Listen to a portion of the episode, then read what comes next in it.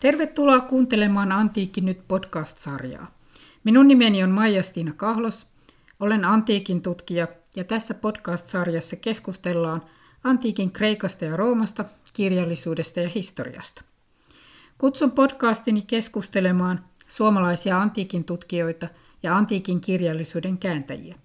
Antiikki nyt podcast-sarja on saanut tukea Tieteen tiedotus ryltä. Tällä kerralla keskustelemme roomalaisesta filosofista Senekasta. Ja vieraanani keskustelemassa on Antti Oikarinen, antiikin filosofian ja aatemaailman tuntija ja juuri Senekan kääntäjä. Antti Oikarinen on kääntänyt yhdessä Maija-Leena Kallelan kanssa Senekan tragedioita, muun muassa Medejan, Tyesteen, Faidran, Oidipuksen, Octavian, ja olen kuullut, että lisää on tulossa. Lisäksi Antti on suomentanut Senekan kirjeet Lukiliukselle, joista keskustelemme tänään.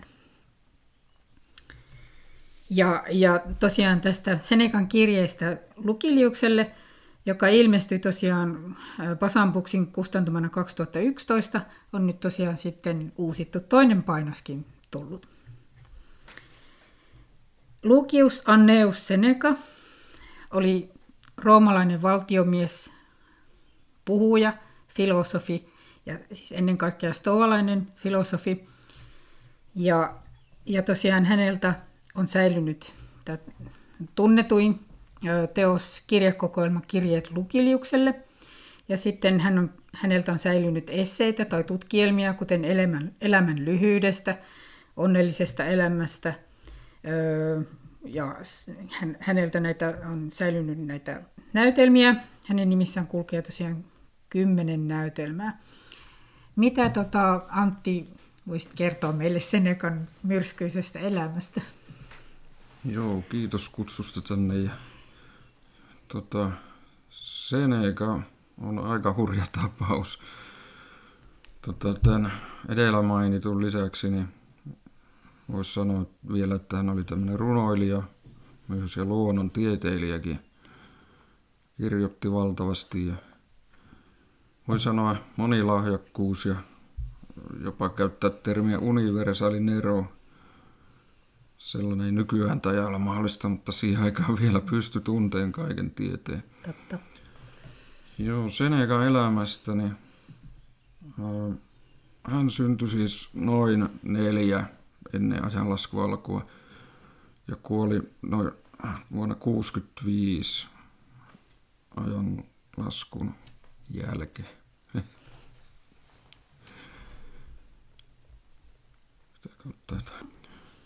Joo, eli Seneca syntyi Corduvassa, Hispaniassa. Ja isä oli samanniminen Lucius Anneus Seneca vanhempi, roomalaista sukua Reetori ja ritarisäätyinen. Äiti Helvia tunnetaan, koska Seneca omisti hänelle yhden lohdutusteoksen. Isoveli Gallio mainitaan raamatussa. Pikkuveli sitten Mela, jonka poika oli kuuluisa runoilija Lukanus. Anta on saanut meille Farsaalia, eli sisällissota, Julius Caesar ja Pompeiuksen taistelusta. Seneca lähetettiin tädin mukana Roomaan alle 10-vuotiaana ja siellä tota, opiskeli retoriikkaa, grammatiikkaa, tutustumisfilosofiaa, vaikka hänen isänsä ei siitä kauheasti tykännyt. Hänellä oli tämmöisiä opettajia kuin Quintus Sextius, joka oli eklektikko, eli tota, omaksui aineksia stoalaisuudesta, platonismista ja uuspythagoralaisuudesta. Sitten Sotion aleksandrialainen, joka oli tota, pythagoralainen. Papirius Fabianus, joka tota, oli Sextiuksen oppilas ja luonnontieteistä kiinnostunut. Kuulemma kirjoitti yhtä paljon vähintään kuin Kikero. Mitään ei ole säilynyt. Todella harmi. Todella harmi, joo. Joo. Sitten Senekan opettaja oli vielä Attalus, joka oli sitten stoalainen ja harrasti askeesia. Ja häneltä Seneca sai kenties eniten vaikutteita. Sitten mahdollisesti vielä Demetrios, tämmöinen kyynikko, joka oli, oli myös askeetikko. Siis meni ihan äärimmäisyyksiin siinä. Senekalla oli sitten huono terveys, että hän kärsi aika paljon limakalotulehduksista. Ilmeisesti astma, mahdollisesti jopa tuberkuloosi, sitten masennusta. Mm-hmm. Ja tota, tämä mahdollisesti innosti häntä filosofia- ja lääketieteen opintoihin. Ja Seneca sanoikin, että filosofia pelasti henkeni. Että hän on, hän on tuota, harkinnut itsemurhaa jossain vaiheessa ja filosofian avulla sitten pääsi jaloilleen. Näin hän kertoo. No sitten Seneca jossain vaiheessa matkasi tätiin sen mukana Egyptiin. Tädin mies Galerius oli siellä maaherrana. Ja tota, paluumatkalla sitten tapahtui haaksirikko. Puhutaan nyt vuodesta 31 jälkeen ajanlasku Tässä tota, tämä setä Galerius menehtyi. Kerron nyt edelleen näistä, näistä elämänvaiheista vähän. Niin sitten Seneca palasi Roomaan ja tota, puhui senaatissa vuonna 1939. Tuo ensimmäinen kerta, kun tiedetään hänen siellä olleen. Keisarin oli Caligula, joka ei, ei yhtään tykännyt tästä Senekan puhetyylistä. Hän tota, tuomitsi Senekan kuolemaan. Huhhuh. niin. Mutta sitten Caligula armahti Senekan, koska joku hänen keisarin naisystävistä sai, sai Caligulan vakuutettua, että tota, Seneca kuolee joka tapauksessa, että sillä on niin huono terveys. Se kohta kuolee kuitenkin. Sitten näin, näihin aikoihin vuonna 1939 niin kuolee Seneca isä. No sitten pari vuotta menee ja Claudius nousee sitten keisariksi 41. Seneca joutuu maanpakoon Korsikalle syytettynä aviorikoksesta Kaligulan siskon Julia Livilan kanssa. Aika muista. Joo, hänen syyllisyydestä ei tiedetä, että joutuiko niinku sivulle seksiuhriksi jossain tämmöisessä poliittisessa pelissä, lavastuksessa, ei tiedetä. Samoin aikoin sitten Senekan poika kuoli. Eli, eli tota, tästä täytyy päätellä, että hän oli naimisissa jo silloin. Hän on ollut tota, 45-vuotias. Vaimo ilmeisesti on ollut sama kuin minkä hän myöhemmin mainitsen, Pompe ja Pauliina. Mutta täyttä varmuutta ei ole, että olisiko hänellä ollut kaksi vaimoa. No, Senekala meni siellä maanpaussa useita vuosia. Sitten Claudiuksen neljäs vaimo Agrippiina järjesti hänelle armahduksen vuonna 1949. Seneka kutsuttiin Neron kasvattajaksi. Ja tota, Agrippina kuitenkin väitetysti kielsi filosofian opettamisen. Jostain syystä näin. Se on vaarallista hallitsijalle niin, niin kai, Niin kai sitten. Mm. Nerosta tuli sitten keisari vuonna 1954.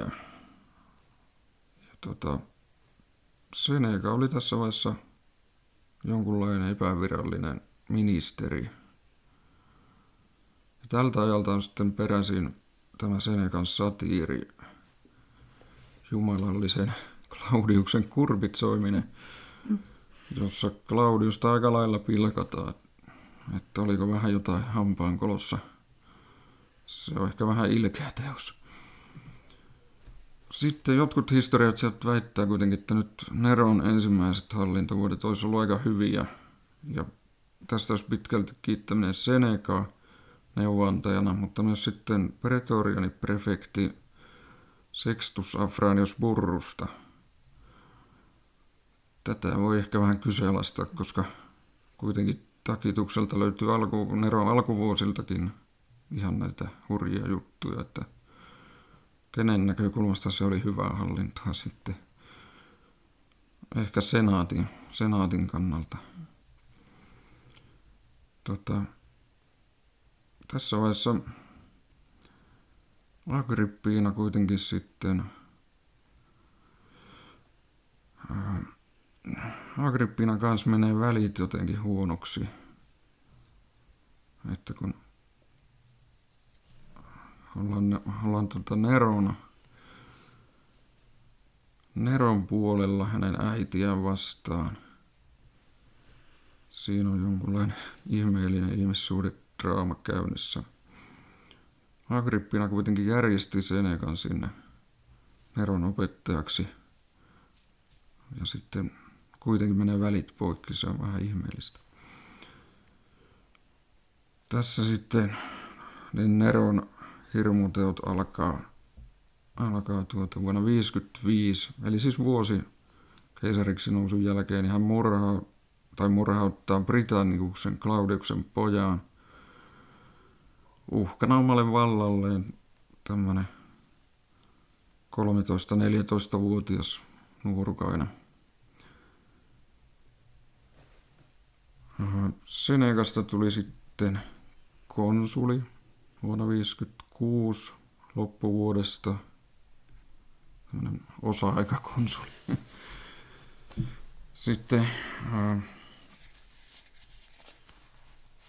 kolmen vuoden päästä 59 Neron ja hänen äitinsä Agrippinan välit on mennyt niin huonoksi, että Nero yrittää murhata Agrippina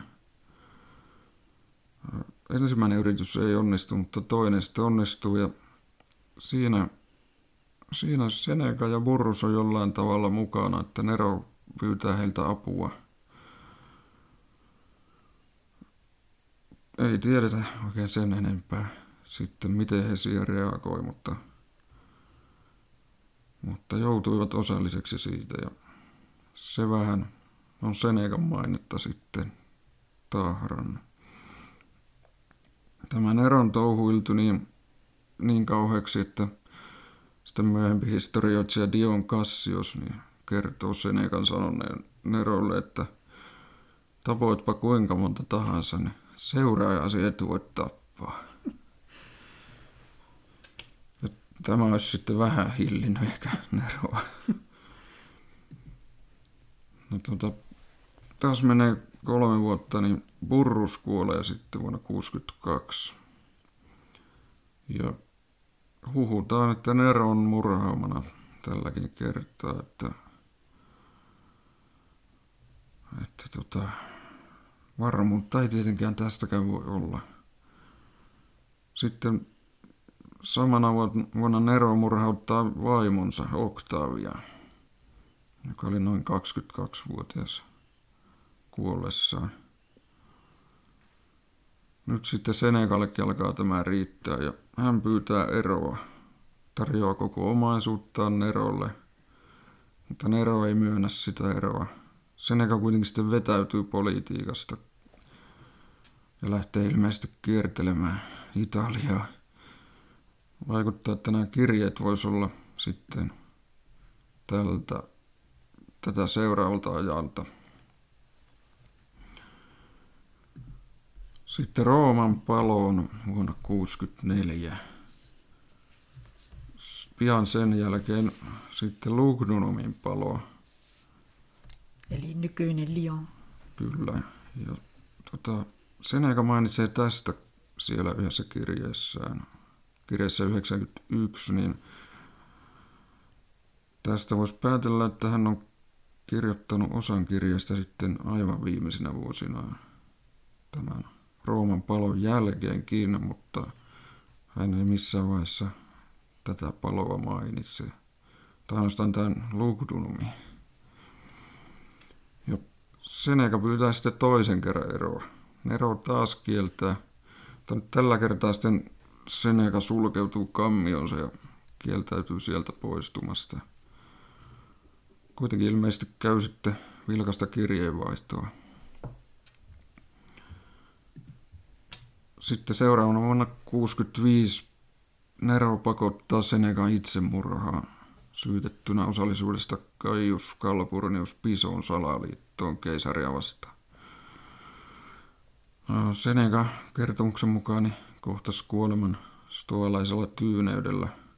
On takitukselta peräisin tämä kertomus. Senekan vaimon Pauliinan Nero sitten säästää. Pauliina oli halunnut miehensä mukana kuolla ja oli avannut suonensa. Mutta Nero pelasti, pelasti hänet ja sitten kuitenkin muuta, muuta sukua niin kuolee tämän jälkeen. Veljenpoika Lukanus määrätään kuolemaan. Tämä runoilija. Ystäviä ajetaan maanpakoon. Isoveli Gallio kuolee sitten vuoden päästä 66.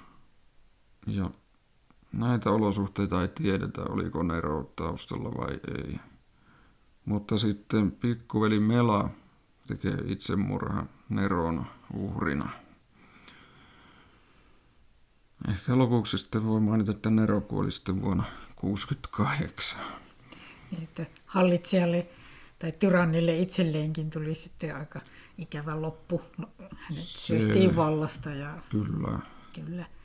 Mutta mielenkiintoista on tosiaan se, että Seneca oli siis niin kuin siinä ihan niin kuin vallan ytimen niin kuin ihan siinä lähipiirissä. Ja totta kai siellä tietenkin oli aika myrskyisää, niin kuin tuosta, näin, tuosta selostuksesta hyvin tuli ilmi. Kyllä, ja, se on aika hurja elämä. Kyllä, joo, ei siinä tuntuu, että ei niin kuin montaa turvallista niin kuin hetkeä sinänsä. Ei todellakaan. Ja, ja mielenkiintoista on sitten tietysti se, että se varmaan ehkä sitten jollain lailla kuvittelisin, että se heijastuu sitten näihin kirjeisiin Lukiliukselle, josta nyt sitten keskustellaan. Niin, että, että tuntuu, että ne kirjeet on semmoista Senekan itse, itselleen niin kuin, itseterapointia, sanotaanko niin, että tästä niin kuin selvittelyä siitä, että miten, minkälaista on vetäytyä julkisuudesta ja sitten tämmöistä kuoleman pelon kanssa elämistä. Siellä on hyvin paljon, se tuntuu, että ne kirjat on niin kuin täynnä semmoista valmistautumista kuole, kuolemaan, joko vanhuudessa kuolemaan tai sitten varmaan muulla tavalla kuolemaan. Ja mielenkiintoista oli, että mainitsit tosiaan tämän Senekan masennuksen tai tämän melankolian ja hänen itsemurha-aikeensa, josta filosofia hänet pelasti. Se on hyvin Joo, se oli ehkä silloin nuorena. Nuorena, Ma, silloin. nuorena niin. Mutta ilmeisesti hän sitten kamppailee näiden asioiden kanssa sitten tietysti vanhempanakin tietysti tässä niin kuin tämän myrskyisen elämän keskellä. Kyllä se tältä vaikuttaa. Tietenkin noissa kirjeissä sitten niin ehkä puhuisin kuitenkin enemmän semmoisesta yhteis- tai vertaisterapiasta. Joo. Että tota, Seneca haluaa hyödyttää muita ihmisiä ja antaa neuvoja. Ja ehkä juuri tätä lukiliusta Seneca kirjoittaa tällä tavalla lainaus, että annatko sinä minulle neuvoja, kysyt. Oletko tosiaan jo antanut itsellesi neuvoja, parantanut oma itsesi. Senkö vuoksi sinulla aikaa parantaa muita? En ole niin julkea, että tekisin hoitokäyntejä ollessani itse sairas, vaan ikään kuin makaisin samassa sairashuoneessa. Keskustelen kanssasi yhteisestä vaivastamme ja jaan lääkkeet. Ja lainaus päättyy. Eli näin siis Lukiliuksen kanssa hän käy kirjeessään tämmöistä dialogia. Ja tota,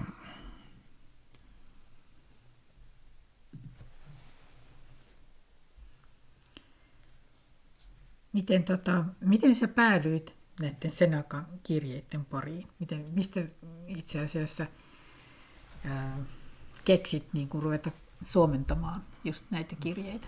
Joo, tämänko muistaisikin kunnolla.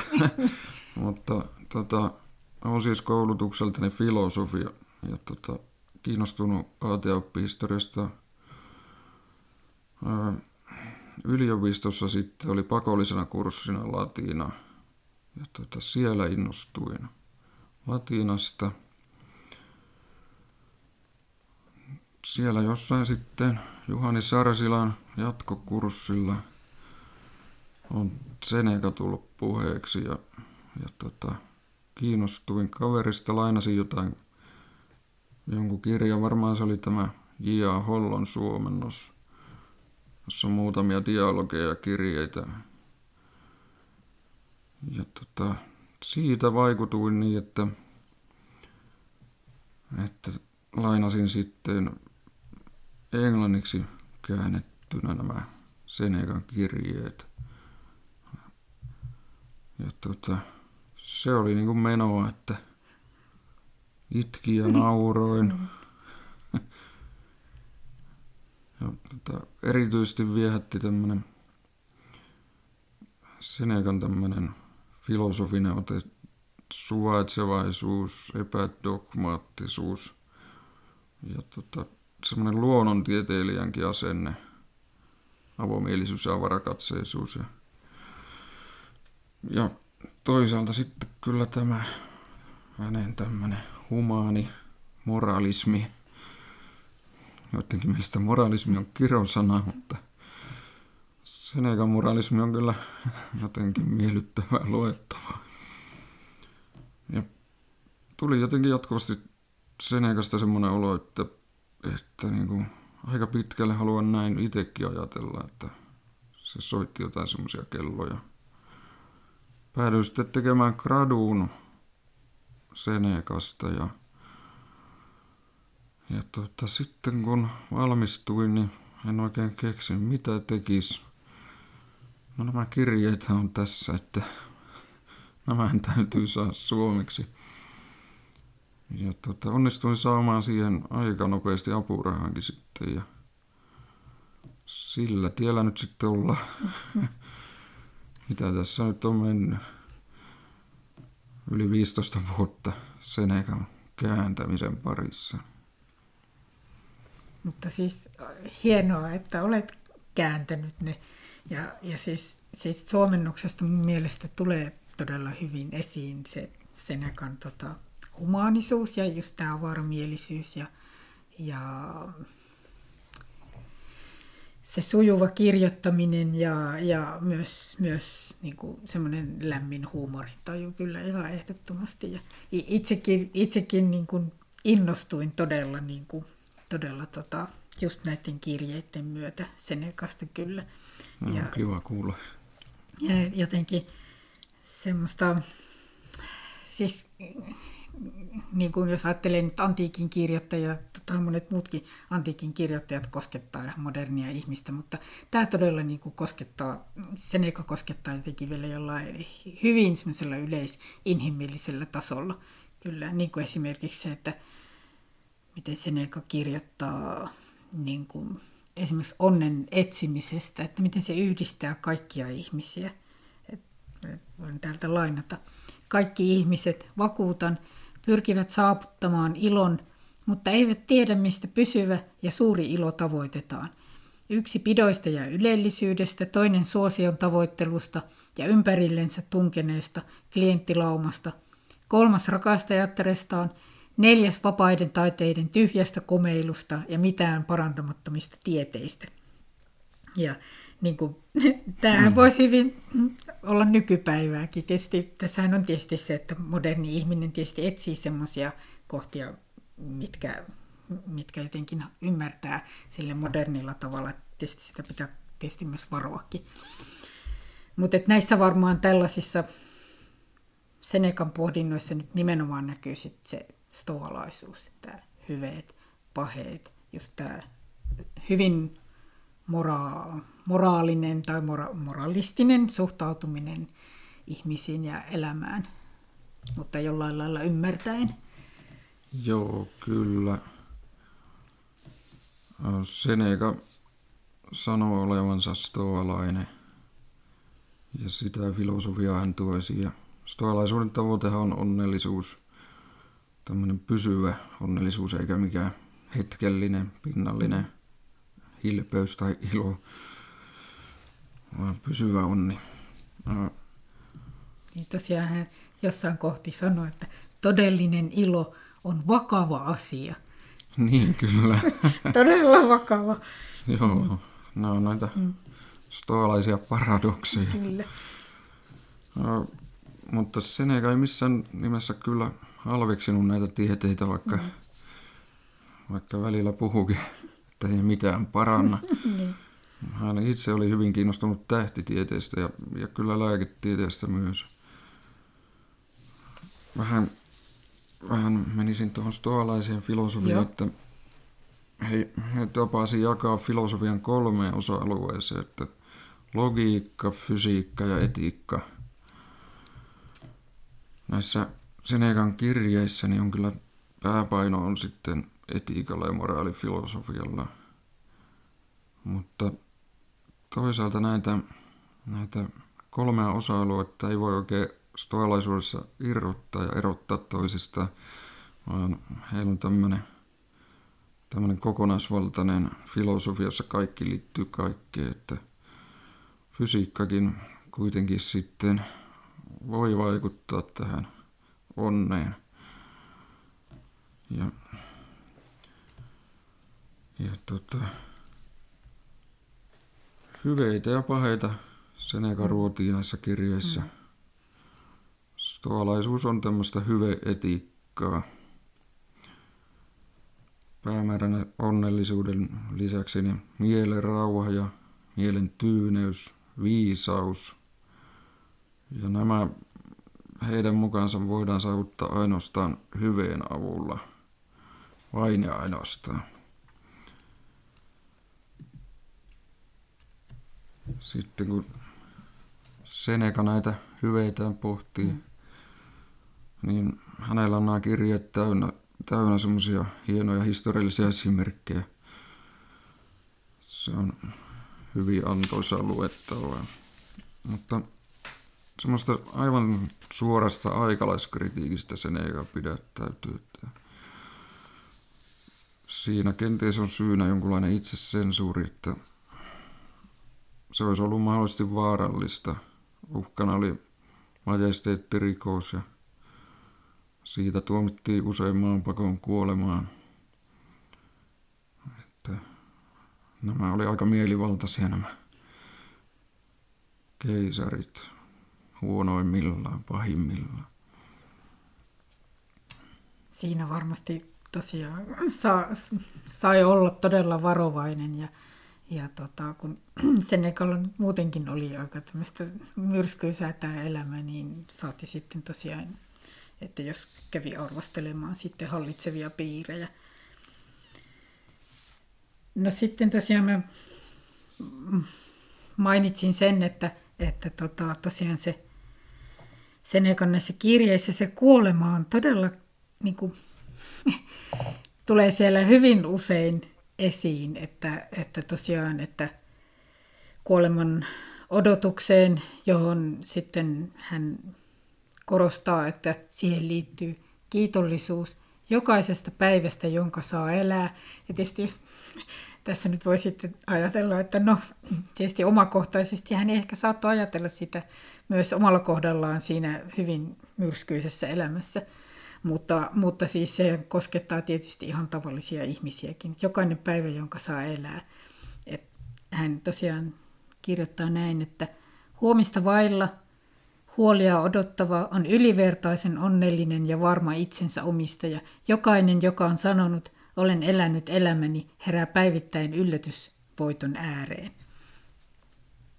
Mutta sitten samalla hän tosiaan niin sit sanoo sen, että niin kuin, minkä me nyt kaikki, minkä ihminen tajuaa ja kaikki tiedämme, että kuljemme kohti kuolemaa. Elämä on annettu kuoleman edellytyksellä, kuljemme sitä kohti. Niin tosiaan nämä Senekan pohdiskelut varmaan kumpuaa tämmöisestä antiikin filosofialle ominaisesta niin kuin keskustelusta siitä, että filosofiahan on kuolemaan valmistautumista. Joo, kyllä se aika keskeinen on siellä antiikin filosofiassa. Ehkä enemmän just roomalaisilla, kreikkalaisilla tulee muitakin pohdintoja logiikasta ja muualta. Mutta joo, kuolema oli niin, niin läsnä joka päivästä. Sen eikä aikaan sitä ei ollut sillä tavalla etänytetty kuin ehkä nykyään. ja odote oli matala ja lapsikuolleisuus suurta, kulkutaudit, so, sotia käytiin ja sitten vielä nämä mielivaltaiset keisarit, niin kyllähän se panee miettimään. Ja kukapa sitä ei miettisi. Tosiaan Senekan kirjeet, niin voi sanoa, että on jonkunlaista valmistautumista kuolemaan tai kuoleman opettelua, niin kuin Seneca sanoo. Ja Seneca sanoo, että me itse asiassa kuollaan joka päivä, että jokainen hetki tarkoittaa edellisen hetken kuolemaa, että sikäli se on joka hetki läsnä.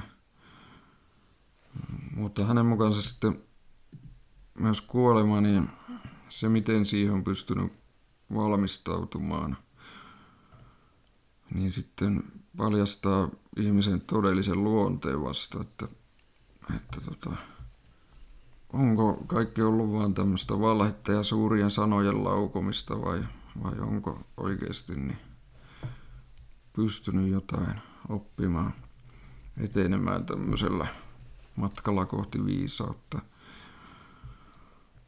Ja tota,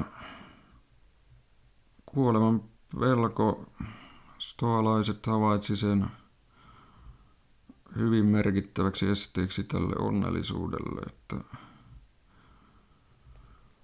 ja tota, se, se myös helposti romuttaa tämän hyveen, joka ylipäänsä on kaiken onnellisuuden edellytys. Miten esimerkiksi, tota, jos kauheasti kuolemaa pelkää, niin miten voi taistella oikeudenmukaisuuden puolesta tyranneja vastaan ja Aivan. Puolustaa ystäviä ja perettään vihollista vastaan. Ja sitten Kuoleman pelko johtaa orjuuteen. Se on hyvin keskeinen, keskeinen kysymys.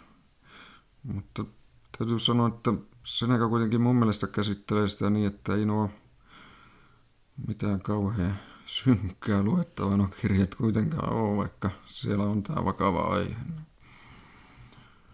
Hän pystyy sitä huumorilla keventämään ja tämmöisillä mukavilla tarinoilla mm joissa vieraillaan vaikka Skipion villalla kampanjassa ja eloisia kuvauksia sieltä viinin hoidosta ja niin edelleen.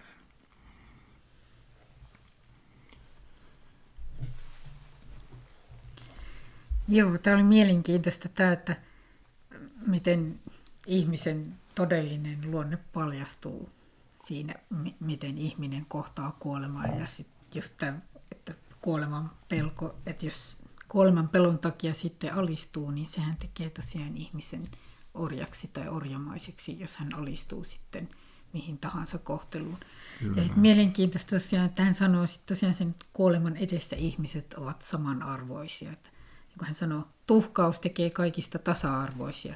Ja se on, niin kuin, se on hmm. tärkeä huomio niin kuin roomalaisessa yhteiskunnassa, joka oli hyvin hierarkkinen ja tietysti sen eikö nyt tietysti kuului tähän eliitin eliittiin suorastaan. Että, että tota, sinänsä niin kuin hyvin tärkeä huomio. Joo. Ja, joo. ja sitten myös sit voisin ottaa tässä Senegal, Senegalta esiin tämän hänen ää, myös semmoisen poikkeuksellisuuden niin kuin tässä hänen omassa ajassaan, että – kun hän puhuu orjuudesta, niin tota, hän puhuu tosiaan yhteisestä ihmisyydestä. Ja en tiedä, okei, okay, ihmisoikeudet on ehkä, ehkä anakronistinen, mutta siis, että tämä yhteinen ihmisyys ja, ja ihmiset on samanlaisia ja tämä koskee myös orjia. Ja hän tosiaan puhuu ihan arvostavasti niin kuin orjista ja jopa barbaareista, eli ei kreikkalaisista, ei roomalaisista, ja, ja heidän rohkeudestaan vaikka kohdata kuolema.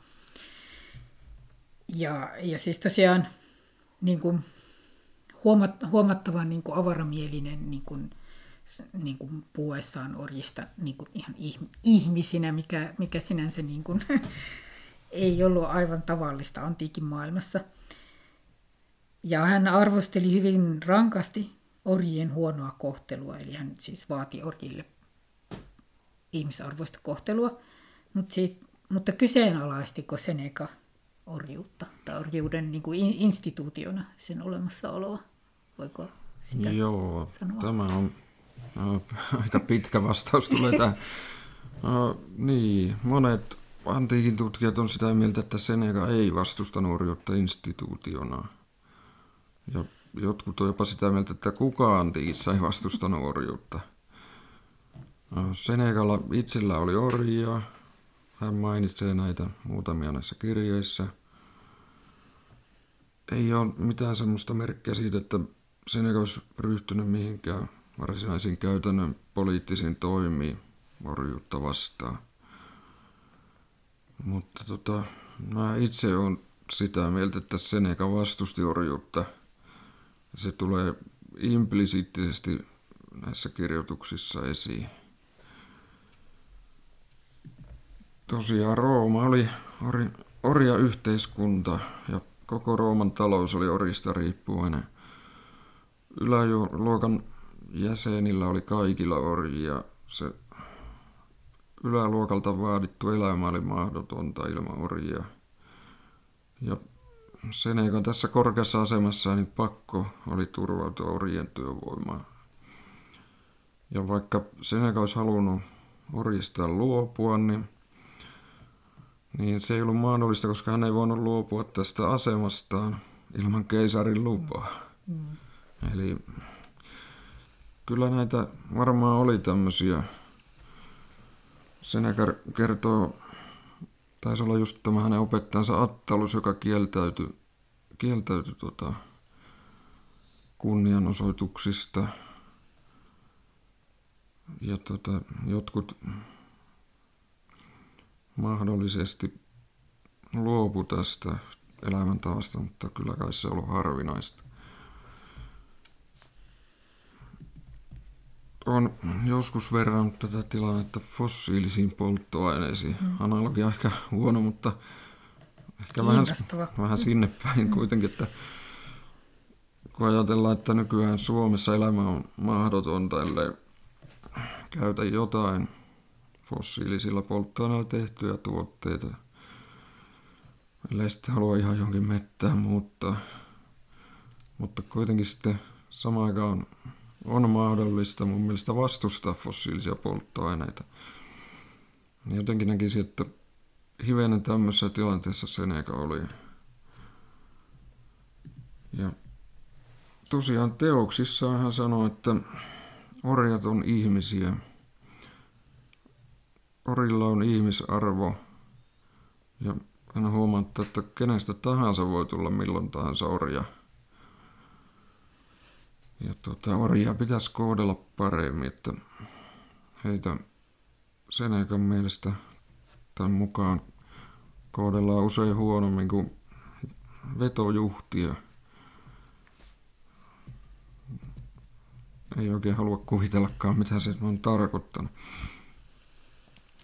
Sitten tota, orjat kuuluu stoalaisessa katsannossa tähän kosmopolikseen, josta varmaan puhutaan kohta lisää. Mm. Kaikkien, kaikkien järjellisten yhteisöön. Ja tämän, tämän yhteisön jäsenet on tasa-arvoisia. Ja koska orjat on järjellisiä, he kuuluu myös kosmopolikseen ja tästä seuraa loogisesti, että orjuus on vääryys. ja Seneca myös yhdessä kirjeessään sanoo suoraan, että orjan nimitys on syntynyt joko vääryydestä tai kunnianhimosta. Ja toisaalta hän piti kunnianhimoa paheena, eli huonona asiana. Joten tota, tästä seuraa ihan selkeästi, että Seneca oli orjuuden vastainen. Tämä voidaan oikeastaan kiistää vain väittämällä, että Seneca ei ymmärtänyt kirjoitustensa loogisia seurauksia. Mun mielestä näin. Mutta miksi Seneca sitten suorasanaisesti tuomitse orjuutta, niin jälleen luulisi, että syynä on tämä sensuuri ja itsesensuuri. Eli tota, hän saattoi olettaa saavansa syytteen yhteiskuntajärjestystä vastaan käymisestä. Ja mahdollisesti pelkäsi menettävänsä lukijoita. ja tota, ajattelen jotenkin näin, että hän on mahdollisesti ajatellut, että on, on ensin parempi opettaa ihmisistä stoalaisia ja sitten sen jälkeen tämä orjuuden vastustus seuraa niin kuin itsestään perässä loogisena seurauksena stoalaisuuden opinkappaleista. Seneca kyllä varmasti näki sen, miten, miten kaukana siitä lakkauttamista ollaan, että, että niin, hän, hän varmaankin näki, ajattelen näin, että, että tarvitaan pieniä askelia siihen, siihen suuntaan ja tämmöistä asenneilmapiirin muokkausta niin kuin aluksi. Että nimenomaan tämä, mitä Seneca sanoi, että orjatkin ovat ihmisiä, niin se on se alku ja tota, monelle yläluokan roomalaiselle niin ihan ennen kuulumatonta, että joku voi näitä sanoa. Että, että näin, näin perustelisin tätä näkemystä, josta voi olla eri mieltä. Aivan. Ja se mielenkiintoista on se, että niin kuin mainitsit, että sen joka sanoi, että kenestä tahansa voi tulla orja. Eli siihen liittyy myös niin kuin, sen ihmiselämän niin kuin vaihtelevuuden ja haurauden tajuaminen, että, että jos tulee sota ja joutuu sotavangiksi, niin silloin hän joutuu orjaksi. Eli siis tämä niin kuin tajuta se, että tosiaan nämä niin kuin ihmiskohtalot voi niin kuin vaihtua hetkessä, niin kuin tietysti antiikin maailmassa ja monissa niin kuin antiikin äh, maailman, maailmassa kerrotuissa kertomuksissa just nimenomaan kerrotaan siitä, että miten joku, joku ylhäissyntyinen sodan seurauksena sitten joutuu vangiksi ja orjaksi, siis jo hyvänen aika. Niin, Ihan kenties... jostain Iliasta, Trojan, Trojan sodan kohtaloista lähtien niin kuin nähdään se, että ne Ole, niin kuin voi hetkessä Kenties merirosvotkin siinä. Kyllä, Eikös joo. Plato on joutunut merirosvojen uuriksi ja orjaksi niin. hetkellisesti. Eli niin kuin, nämä voi niin kuin kertaheitolla niin kuin muuttua nämä tilanteet ja sen tajuaminen, että voit itse olla, viettää loppuelämäsi orjana. Kyllä. Ja sitten tosiaan voi ajatella, että Seneca oli sitten ehkä sen oman asemansa vankina myös sitten, että hän ei, hänellä ei ollut mahdollisuuksia.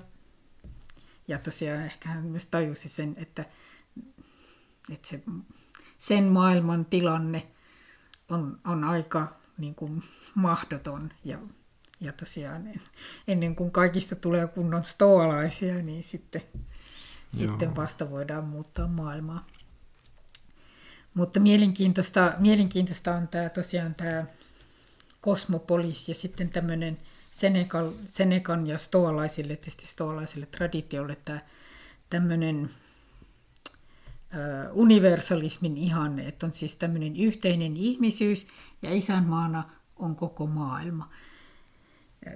Ja, ja se on, niin kuin, se on koko, niin kuin, koko ihmiskuntaa koskevaa. Se on, se on aivan häkellyttävä ajatus, mikä tietysti on sitten tietysti totta kai elänyt muinakin aikoina, tämä sama traditio. Nyt voisi tietysti sitten kysyä, että, että tota, miten iso tämä isänmaa stoalaiselle tai Senekalle on, että onko se mikä on se koko maailma, onko se kreikkalais-roomalainen kulttuuri vai onko se jopa laajempi kuin tämä kreikkalais-roomalainen kulttuuri? Joo, kyllä se on laajempi, että stoalaisuudessa niin tämä kosmopolis tarkoittaa kaikkien järjellisten olentojen muodostamaa yhteisöä.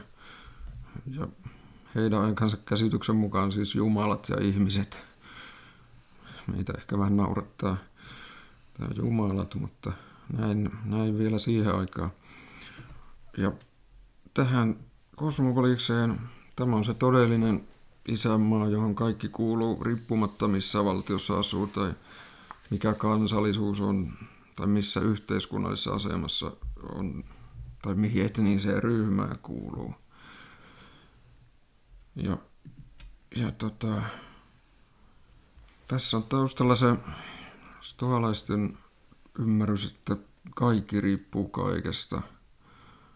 Eli meidän kaikkien hyvinvointi vaikuttaa se, mitä ihmisillä menee muualla maailmassa. Ja nykyään se on ehkä uutisista vielä helpompi havaita kuin mm. sen aikaa. Viisasta olisi pyrkiä siis tähän ihmiskunnan yhteiseen etuun, kosmopoliikseen etuun. Ja, ja Rooma tulee tässä katsomussa sitten vasta toisella sijalla. Ja tota, tästä on Markus Aureliukselta vuosisataa myöhemmin, niin hyvä, hyvä lausahdus. Hän sanoi, että Antoniinuksena kaupunkini ja isänmaani on Rooma, mutta ihmisenä maailma. Eli tämä oli stoalaisille yhteinen näkemys. Sillä on, on pitkät juuret, että kyllä jo, jo tuota, kyynikot oli tätä mieltä ja Sokrates myös sanoi olevansa maailman kansalainen, ainakin Kikeron mukaan. Ja myös sitten muutamat kreikkalaiset, muistaakseni Demokritos, ja on muutama muukin, joten nimeä nyt muista tässä. Mutta Senegal on tämä, tämä tämmöinen kehotus. Otan suoran lainauksen yhdestä kirjeestä, että, että lainaus, toimikaamme yhteiseksi hyväksi. Olemme syntyneet sitä varten. Yhteisömme on aivan kuin holvikaari, joka romahtaisi, elleivät sen kivet estäisi toinen toistaan ja joka pysyy pystyssä juuri sen ansiosta. Lainaus kiinni.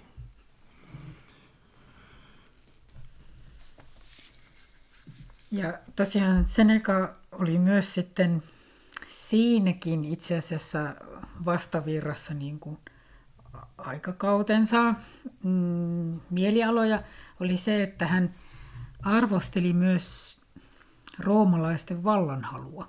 Siis mielenkiintoista on, että puhuitte sitä itsesensuurista, että hän ei arvostellut keisarin Neeroa ja näitä valtaa pitäviä, mutta hän kyllä arvosteli tosiaan tätä roomalaisten vallutusvimmaa ja vallanhalua, että hän tosiaankin niin kuin, tosiaan todella paheksuu sitä, että roomalaiset käy sotaa, juhlii niitä juhlii voittojansa triumfikulkuein ja sitten tosiaan arvostelee myös sitä, että yksityisten ihmisten vallan väkivallasta rangaistaan lain nojalla, mutta sitten kun tämä roomalainen suurvalta suorittaa samaa, niin se on ihannoitua. Et sodat ja kansojen teurastaminen on sitten kunniakasta. Et mielenkiintoista, että tässähän ei tosiaankaan säästele, eikä ole mitään itsesensuuria. Joo, kyllä. Tota, joo, ne on, ne on hienoja kommentteja kyllä ja jotenkin näkisin, että se juontuu siitä stoalaisuuden moraalista, joka on yllättävän moderni ja, ja tota, ihminen ei ole paljon muuttunut, että se on ehkä ajankohtaista kaikki edelleen. Edelleen, kyllä. Senegalla on tämä tuota, kritiikki tämmöistä vähän peiteltyä, että hän niin näiden menneisyyden esimerkkien kautta sitten kritisoi kyllä myös sitä omaa aikaansa, mutta hyvin, hyvin taitavasti peitellysti. Ja tota, tuntuu, että Senegalla oli sydän niin sanotusti paikalla, että hän arvosteli gladiaattorinäytösten raakuutta. Se oli hurjan suosittu, mm. suosittu siellä Roomassa. Tota, niin, omassa elämässä Seneca näki sitä, varsinkin Caligulan ja Claudiuksen Neron touhua, niin tota, kyllä sieltä kumpua sille yhteiskuntakritiikille sitten pohjaa. Ja näissä historiallisissa esimerkkeissä niin hän käy kaiken näköisiä tyranneja ja vallan väärinkäyttäjiä läpi ja jotenkin hauskasti komiikan ja naurun kautta tuomittiin nämä ihan sairaat teot. Hänellä on sitten, hän ihailee tämmöistä tasavaltalaista sankaria katonuorempaa, joka, joka asettui sekä Julius Caesari että Pompeius suurta vastaan.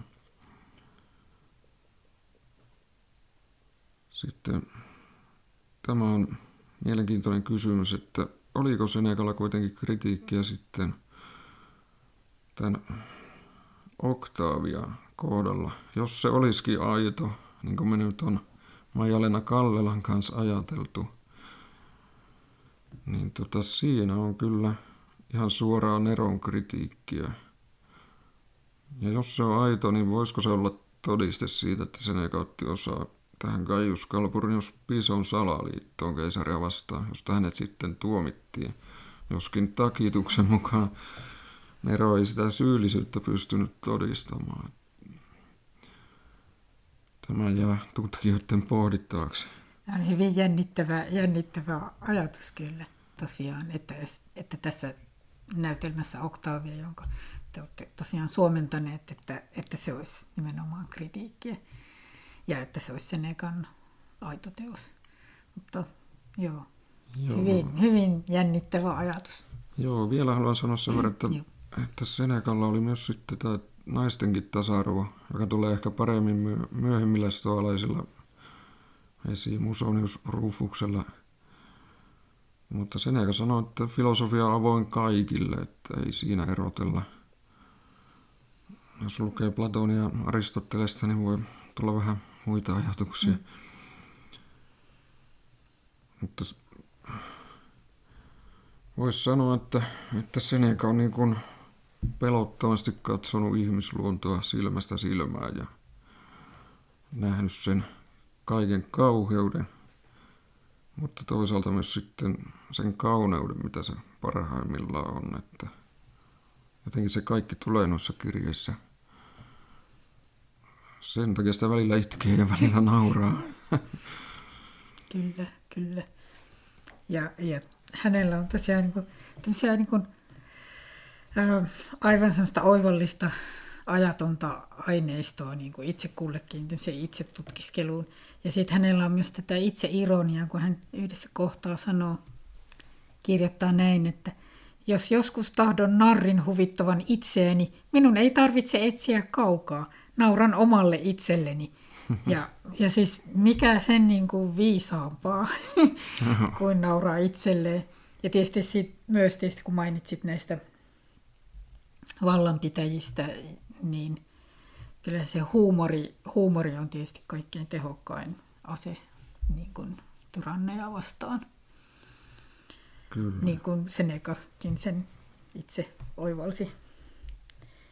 Ja Senekallahan on tietysti ollut tietysti valtaisa jälkivaikutus. Häntä, hänen, ja nimenomaan näitä kirjeitä Lukiliukselle on, on tosiaan luettu kautta vuosisatojen. Että, että, itse, itse tosiaan lukiessa näitä kirjeitä niin huomasin, että me kävin niin semmoista keskustelua hänen kanssaan. Ja näin on varmaan sitten sukupolvet toisensa jälkeen tehneet. Että, että olla välillä samaa mieltä ja sitten välillä ärsyyntyä ja olla eri mieltä. Joo, kyllä tota, Seneca on keskeinen auktori Länsi-Euroopan aatehistoriassa. Häntä on oikeastaan voi sanoa kaikki oppineet lukenut pitkälle, pitkälle uudelle ajalle.